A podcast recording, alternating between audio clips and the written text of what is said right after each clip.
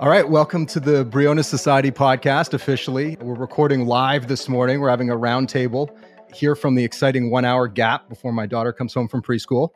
Jenny, Jay, excited to see you both. How you doing? Good, good. Excited to be here. I'm happy to have you here. So I we obviously all know each other well. It's a perfect week to have a roundtable because we've got all this breaking news, including this article in the Wall Street Journal from an hour ago before we get going, why don't we all introduce ourselves? Uh, Jenny, you want to lead us off? Sure. My name is Jenny Feldman. I'm a leads with the Briones Society, born in San Francisco, and uh, trying to make this city a better place for all of us. Awesome. I'm Jay Donde. I am one of the co founders and the president of the Briones Society, and having a great week. Niners are doing pretty good. Air is starting to clear up. Looking forward to the weekend. So, yeah, excited to be here and have this fun conversation with y'all. Love it. Okay, Jenny, I want to start with you. Board of Supervisors had a hearing yesterday on car break ins. Yes. To give some background here, uh, this is a bit of a weird hearing. It's being led by, or was being led by, Dean Preston, who is on record demanding that San Francisco defund the police. Yes. So he didn't come into this with a lot of options other than maybe demanding Kia use bulletproof glass. Tell us about the hearing and, and where do we go now? Yeah. So I was really interested in this because I live in Dean Preston's district and I live on Alamo Square, which is a popular tourist destination absolutely plagued by car break-ins. And so I was glad to see Supervisor Preston taking interest in this and and raising the issue. Um, you know, I think he's probably got reelection on his mind for 2024. But hey, listen, I'm happy to see some attention being paid to this. So went down to City Hall yesterday and Preston opened by saying that his office has been doing some research on car break ins and a couple months ago had asked various departments to provide data. And there were representatives from SFPD, SFMTA, and the Office of Economic and Workforce Development were there. And then the DA's office had submitted a letter.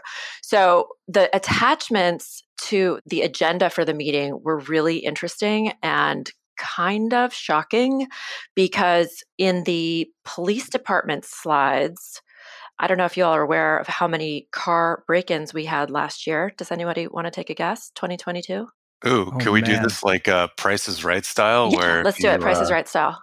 Okay. Well, do we get a hint or is it out of? No hints. Go. No, no hints. hints. Car. So total car break ins. Total year to year. Yeah, year wide auto burglary data, SFPD 2022. Go. Okay, I'm going to go with 2,999. okay, Ben? Okay, so if it's Price is Right rules, I don't want to go over. I'm going to say, see, I want to say something high because I know, unfortunately, a lot of people don't call it in. It just happens mm-hmm. to you and you, you don't call it. I'm going to say 4250. Okay, so this is SFPD's reported numbers. Last year it was 22,700. No so, way. Yeah. So if you don't include, you know, who knows what the unreported numbers are, but 22,000 reported. Wow. The SFPD provided six years of data. Back in 2017, it was 31,000 some. So um, not as bad as that, but I mean, really, really bad. They didn't provide, I didn't see in anywhere of the information the number of arrests that they're made, but the DA's office provided information about the number of cases that had been presented to them and then the number of cases filed and convictions. So for 2022, the, there were 266 cases presented to the DA's office by SFPD. And of those, the DA's office pursued 212 of them. And I'm not sure what the conviction rate is. So, like a teeny yeah. tiny fraction, teeny tiny fraction of the auto burglaries on the streets are being are, are, going up the chain in the criminal justice system. So we have just an absolutely massive problem. And so again, not a huge fan of Dean Preston, but I guess I'm gonna give credit where credit's due. He convened this hearing and brought everybody together and wanted to, you know, hear what everyone's doing about it. SFPD took the most of the question and comment time and they're doing things. You know, they they have a bait car program. Didn't really share much detail about that because it affects their um, confidential procedures. But clearly, I think we're not getting the level of response that is needed to, to make a real dent in this. Um, Supervisor Stefani, Catherine Stefani, emphasized several times we with SFPD down by 600 officers, it really leaves them short on opportunities to do the kind of proactive detective work and police work that would make a big difference here. So I'm very sympathetic to that, but I, I will say it was a little disappointing that I don't think that SFPD's got a lot of tools in their in their active it doesn't seem like they've got a lot of i don't know like really creative aggressive approaches right now to solving this which again is understandable because of the the staffing shortages but it's just um it's a little dispiriting to see that we're not um I'm not I'm not confident coming out of this meeting that we're going to see major changes soon. Preston had requested things like uh, he wants to see you know, he you know his focus is all on um, prevention, so he wants to see better signage. Okay, great. Yeah, the Park Smart signs are all um, written. They're just like verbal signs. They're, they don't they don't have graphics. So he's asking SFMTA, can you make some better signs? Great, sure, couldn't hurt. Um, he also wants trained ambassadors at hotspots. Again, that might be helpful. Not sure how many people can really be, you know, we're looking at 22,000, how many how many potential break-ins can be prevented by an ambassador just going up to someone and saying, "Hey, don't leave stuff in your car." But I don't know, not a terrible idea. A citywide marketing campaign again, probably couldn't hurt. I thought this was interesting. He's he says you know he wants to see more interdepartmental coordination, and um, he asked SFPD about this, and they said, yeah, they do. You know, they touch, they have a working dialogue with the Parks Department and SFMTA and the tourist boards. But he's saying, can we? Preston was asking, can we make this sort of a more official monthly interdepartmental? See where things are going. Uh, that sounds like a good idea, even though I'm sure all the leadership of SFPD doesn't need to be going to more meetings. They seem to spend a lot of time at meetings, but coordination is always good. And then he also asked for, Dean Preston also asked for, can we get some metrics? Like what are, what can we shoot for as a goal? And um, it was Commander Jackson, Derek Jackson, who was there. And he said, yeah, you know, I think we, the metrics are, arrests and total burglaries. And when those numbers go down, we'll see an, that those will be the metrics that will know that things have improved. But Preston said, you know, could we have could we shoot for certain numbers? And I think that's a worthy goal as well. I think some of the public comments were just people in the neighborhood like myself, we know a lot of the things we know a lot of the trends, the things to look for, right? We know that if you see a group of teenagers in a car with tinted windows, they are most likely on the prowl. You know, what's being done about that? Tinted windows are not, police still have the authority to stop people for tinted windows. It's not um, on that list of banned pretext stops. So they should be doing some proactive policing with cars with tinted windows. We also all know tourist cars out of state. So like what we all know that like um, if you see a, a rental car with an out of state plate, that that's that car is likely to get targeted. So how much coordination is happening with the rental car companies? Could we be doing something creatively on that front? And then I had asked about um, in public comment period. I asked about this product called StarChase. Um, some of our other Briones t- uh, clued me into it. It is a law enforcement product that allows an officer to like shoot a tag thing onto a car, onto a fleeing car, and then they can trace the car without engaging in a dangerous high speed neighborhood chase. And it just seems like I, I know I don't know if that's exactly going to be the solution to all of this, but it's the type of thing that I think would would have liked to hear more about at the meeting yesterday, coming from leadership. And um, yeah so you know it's just it's it's you know i have so much sympathy for sfpd the scope of this problem is massive but it's just a little frustrating that i'm, I'm not seeing a lot of um, energy around creative problem solving which is understandable when you're massively understaffed and you have to focus all your time and attention on priority calls. So yeah. that was my takeaway from yesterday's meeting. Yeah hard to see how they're going to afford new technology with all the defunding, but that's a separate issue. Yeah. Although, you know, smart technology can be a lot more cost effective than hiring a new officer and paying them overtime hours. Um, you know, I especially since there's such a long path towards getting the police department fully staffed. If if if we're looking at years, in the meantime, can we focus on maybe some other creative ideas that might help? Um, so, but I like the energy. Um, you know, or the energy rather, or the attention, I should say. I was glad to see the Board of Supervisors spending some time on this, and hopefully it gets a conversation going. How is Supervisor Connie Chan at this meeting? She's said relatively little on this. Yeah, so she had some. She made a few references. She's like, "Please, please come help us in the Richmond. Please help us in the Richmond, where you know the cars are getting bipped in Seacliff and at the Legion of Honor. Please come, please come help us in the Richmond." And SFPD was saying, "You know, we're there every day. We're doing our best." Um, and then she had some sort of personal anecdotes about friends whose cars have been broken into, which we all mm. have those anecdotes. So I'm not really sure that that um, is going to ch- change the conversation dramatically. Jenny, don't think we didn't notice your very apropos use of the neologism BIP. Uh, Thank is, you. Thank you. I'm working it. That was very well deployed. Thank you. Well done. Well, uh, on the topic of places where San Francisco needs to make a little more progress than we're making, let's talk about the constraints reduction ordinance. Uh, Jay, I want to ask you about this one. So, just I'll let you give the background. Marketing so people... department might need a word with that one. The constraints yeah. reduction ordinance. Okay, is that something to do with the deficit, or it know, sounds like uh, something the Politburo may have come up with as part of their like. yeah, now, now you all get one stick of butter a week. And yeah, yeah, yeah, yeah. All right. All right. So just th- this is something that was introduced by Mayor Breed, Supervisors Dorsey and Engardio. I mean, Jay, do you want to walk us through the high level what we're talking about? Yeah, just to set the stage. So uh, San Francisco has built an insufficient number of homes to meet demand for for decades, right? And you can measure this by the number of jobs in the city, the population of the city. But one very common way to to determine this is by how much of the population is quote unquote rent burdened, meaning you spend more than 30% of your income on rent.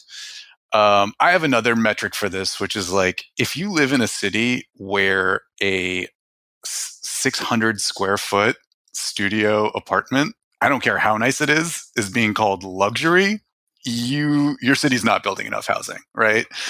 And it's bad for a lot of reasons. If rents are high, if it's if it's difficult to purchase a home, it you know this exacerbates inequality. It makes it difficult for families to grow or people to settle down in a city. There's actually been a lot of studies showing how it reduces national GDP because people can't move to like productive people can't move to cities where their talents could be put to the best use, and companies are essentially paying their employees uh, higher salaries that a, a, a, big portion of which just goes to a landlord, and not, that's not a productive use of that money. But you know, maybe maybe you don't care. There's a really funny Daniel Tosh bit that I like, where he talks about how he can't stand people who complain that California is really expensive and that they should move to the center of the country because it's that's that's where people who gave up on their dreams should be living. But no, here most, we're gonna we're gonna stay. We're gonna fight it out. We're gonna cook, cook dinner from our sofa in our studio exactly, apartments. Exactly. Um, most most like NIMBYs won't come right out and say that. Although I have heard similar sentiments expressed at public comment. They instead they'll talk about like oh, we need higher affordable housing requirements, or we need more local input, or we should focus on public housing. And really, all of these are ruses to guarantee that more housing will never be built because they just spike the cost of building anything so high that um, developers don't see San Francisco as an attractive market. So, there has been a lot of focus recently, especially uh, since January of this year, on reforming the the framework in San Francisco for getting new houses or new new residential developments approved and built. Uh, and the reason for that is we have to do it by law.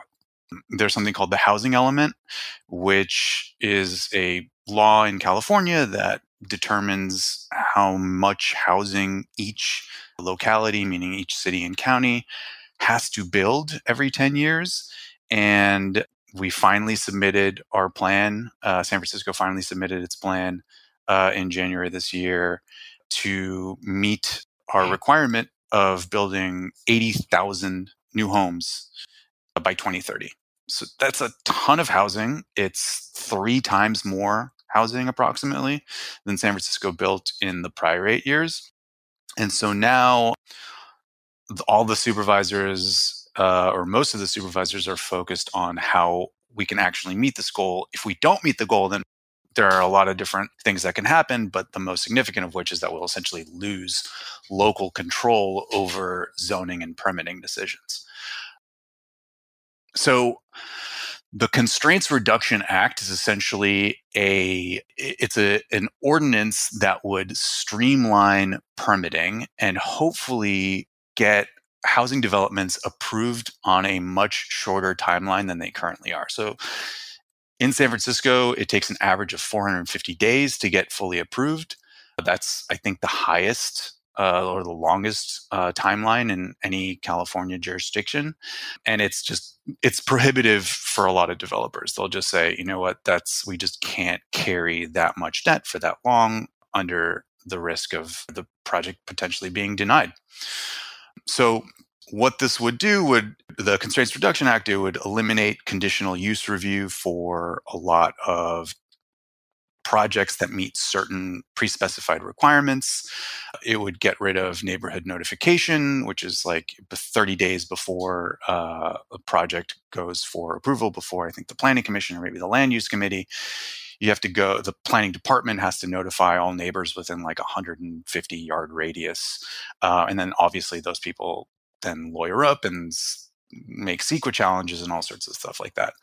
Overall, all of the different changes that this would uh, bring online would probably cut the timeline down by about half a year and hopefully spur more development. Um, so that's that's the background, and that sort of brought us to uh, what happened this past week, which is this ordinance came before the board of supervisors, and they were like, "Eh, we'll we'll just punt on it. We'll just we'll just consider it later. Supervisor Melgar and Supervisor Mandelman hinted at the fact that they were both considering amendments to the ordinance, which typically means that they want to hang a bunch of stuff on it that's going to make it uh, unpalatable to both parties or sort of defang all of its effective elements. So we'll see what happens there. All right. So on the topic, Jay, we've got even more news coming from, in this case, Supervisor Dorsey. What's happening with his charter amendment? The charter amendment with regards to the police? Yeah, the police. Uh, so this would be the $30 million uh, funding and the amendment on police officer numbers. Yeah, yeah. So for a long time, San Francisco had a law that mandated that the SFPD would maintain approximately 2,000 officers. This was rarely met. And in fact, in 2020, in November of that year, sort of after the George Floyd protests and riots and the sort of milieu or zeitgeist of that year, uh, voters in San Francisco approved Proposition E, which removed that requirement from the city charter. About a year later, the city commissioned a report from a consulting agency and asked, you know, how many police officers should San Francisco actually have? And the consulting agency came back and said, oh, the city probably needs around 2,000, 2,100 or so officers. That's nowhere near the number of police officers we have at the moment. The current staffing level is around 1,500, and it's even less when you remove like special duty officers or officers on short term leave. So we're somewhere between 25 to 30% understaffed. But Jay, we've got this super crackerjack campaign of advertising to Texas citizens to come to San Francisco and serve on SFPD. exactly. Yeah. Very.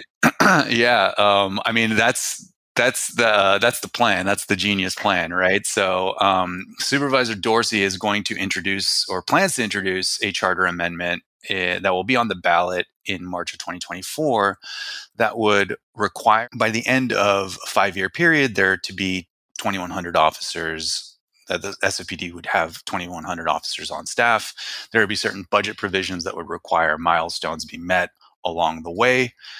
And he is, to your point, Jenny, wants to allocate uh, $30 million for a sort of like slush fund to entice new recruits to the SFPD, including going to colleges in Texas and essentially begging people Oh to uh, to join the police force. I mean, I, I mean, I hope they do, but when they see uh, what a San Francisco studio looks like, it's going to be. right, right. It's all connected. I, uh, that's Yeah. probably why a lot of uh, SFPD officers do not live in San Francisco proper because uh, it's kind of difficult for anyone to afford uh, to afford living here. But I, I think that this sort of brings up an interesting point, which is that you know it doesn't really matter how much money we offer. Like at the end of the day, the, there's there's some there's something else missing here, right? I don't think Mhm. that this is a problem that can be solved, and by the problem I mean the the police recruiting problem that can be solved just by throwing money at it. Because Yeah. what is the one of the least well compensated law enforcement agencies in America? Anyone want to guess? Um, FBI? No, No, no. Jenny, you got it. The FBI. I did. Yeah, but Com- but that's com- cool because that's sexy and cool. Everybody wants to work for the FBI.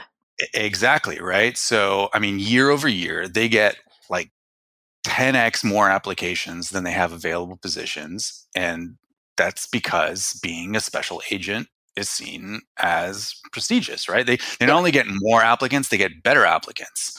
Yeah. And so, this idea that's been floating around for a while that I I really like is to do for policing what Teach for America did for education Mm, 20 or 25 years ago, you could just call it, I think it's Matt Yglesias calls it Police for America.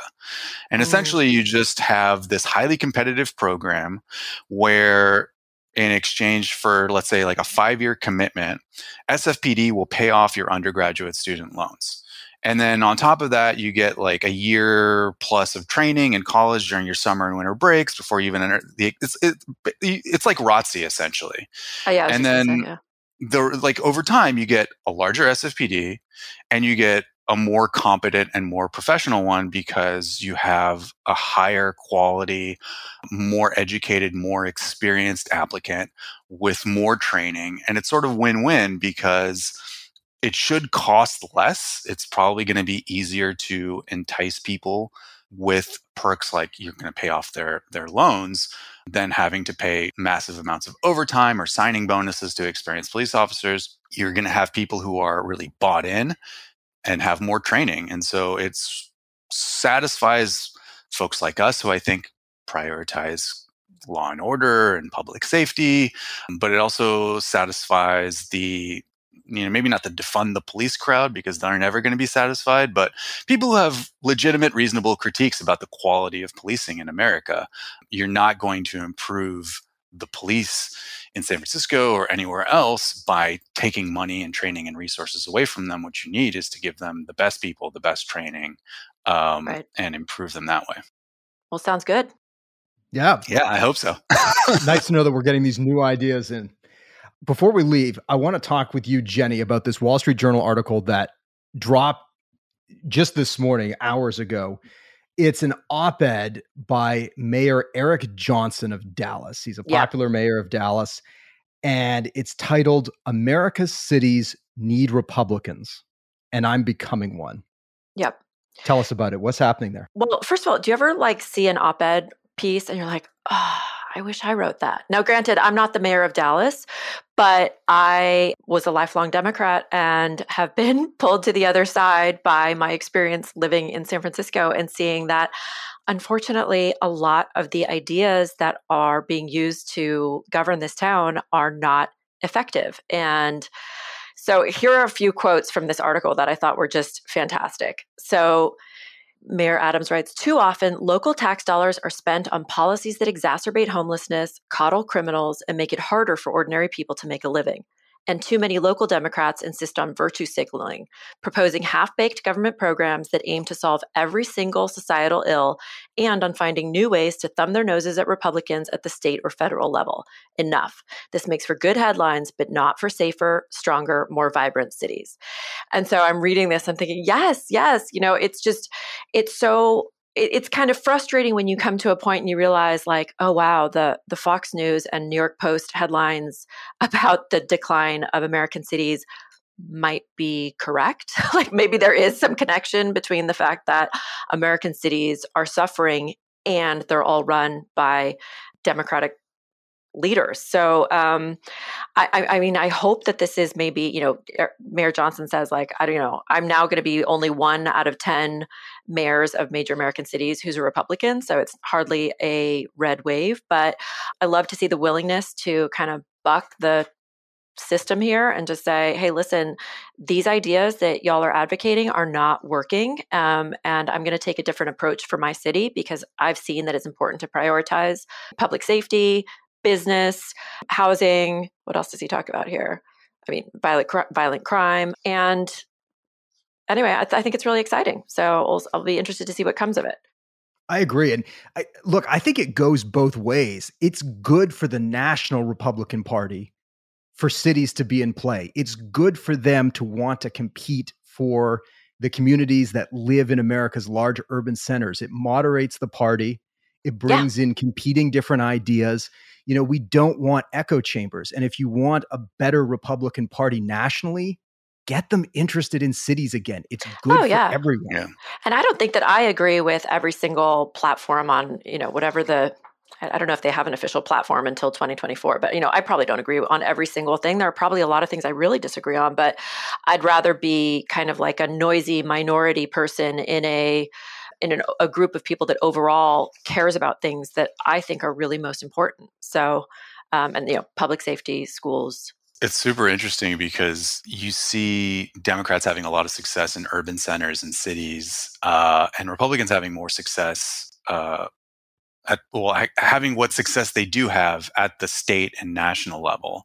And I don't agree with everything that the Democrats propose. I don't agree with everything that the Republicans propose. I think both sides have something to offer and something to bring to the table. But if you uh, if you step back, it's it's almost like actually the Republicans have the best ideas with respect to the administration of cities. Yep. And at the moment, the Democrats, I would, I would, I, I, wouldn't even say that they have the best ideas with respect to national or state administration. They kind of are, have the only ideas. Um, I don't really see a, like the national GOP as being the party of ideas at the moment. They're just kind of busy trying to block uh, military appointments and other shenanigans. Um, but at the city level, it's like, who is talking about public safety? Republicans, right? They're the ones, or conservatives, they're the ones talking about, okay, social science says that we need to have many, many more police on the street. Um, who are the ones that are talking about public education and are not. Mm-hmm. beholden to the teachers unions. Republicans or conservatives. They're saying actually there's a lot of evidence that shows charter schools work and that school choice works.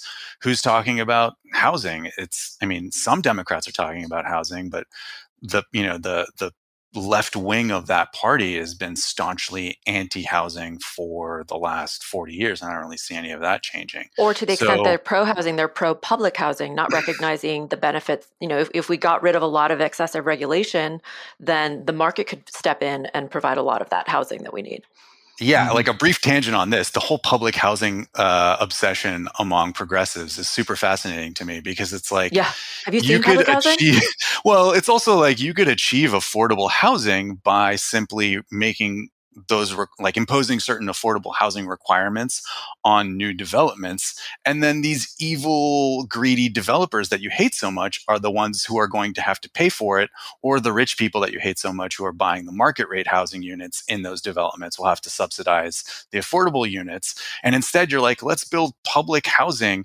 and force the public to pay for it it's just like there's it's it's this you know aversion to having some to someone making profit somewhere at some point anywhere yeah. and then you're just going to be mm-hmm. against it but just to wrap up that thought it's it's almost like if if someone came to me today and said and this is me speaking as a registered Republican, as a conservative, and they said, "Hey, what if we switched roles and we had Republican mayors and Republican board of super, boards of supervisors or city councils in all of America's major cities, and in exchange, the Senate and the House and even the White House would be Democratic? I'd be like, I'll take that. I will take mm. that deal in a heartbeat. Is this like the political equivalent of what was that movie, uh, Freaky Friday? Yes. I would love that. We should actually yeah. do that. I would. I think Political we should have some Friday. sort of some sort of trial period just for a month. Let's just try it out. Try it on. Where Mitch, how Mitch McConnell wakes up and he's like patting himself and realizes that he's you know Hillary Ronen. Exactly. Yep. Yep. There you go. Uh, the other, just one more, I think also fiscal responsibility. You know, you only hear Republicans talking about that. And I mean, look, I mean, our budget in San Francisco is insane. And yeah. the results on the street certainly don't reflect the so-called investment that we're making in our services. So um, I think that's so important, and that's that's kind of a Republican principle. Totally. Oh, so much to do. So much to so do much on a Friday. Oh, I love talking to you guys on a Friday. See, we should do this every Friday. Uh, uh almost every Friday. Yeah, as long as I don't have to listen back to it. As nobody agrees with me. I'll just go leave. Have a happy weekend. All right. Well, I had a good time. I did too. We'll, we'll let the listeners decide if they did too. No, I had a great time. I just don't. Want I just I don't want to listen to myself, but I love listening to you guys. no, it's okay. I've been, I've been putting my mutant button on for the whole time. I've been wanting to say something, and I realize I'm talking to myself. Uh, anything else before we break our inaugural roundtable, or have we covered everything for the week?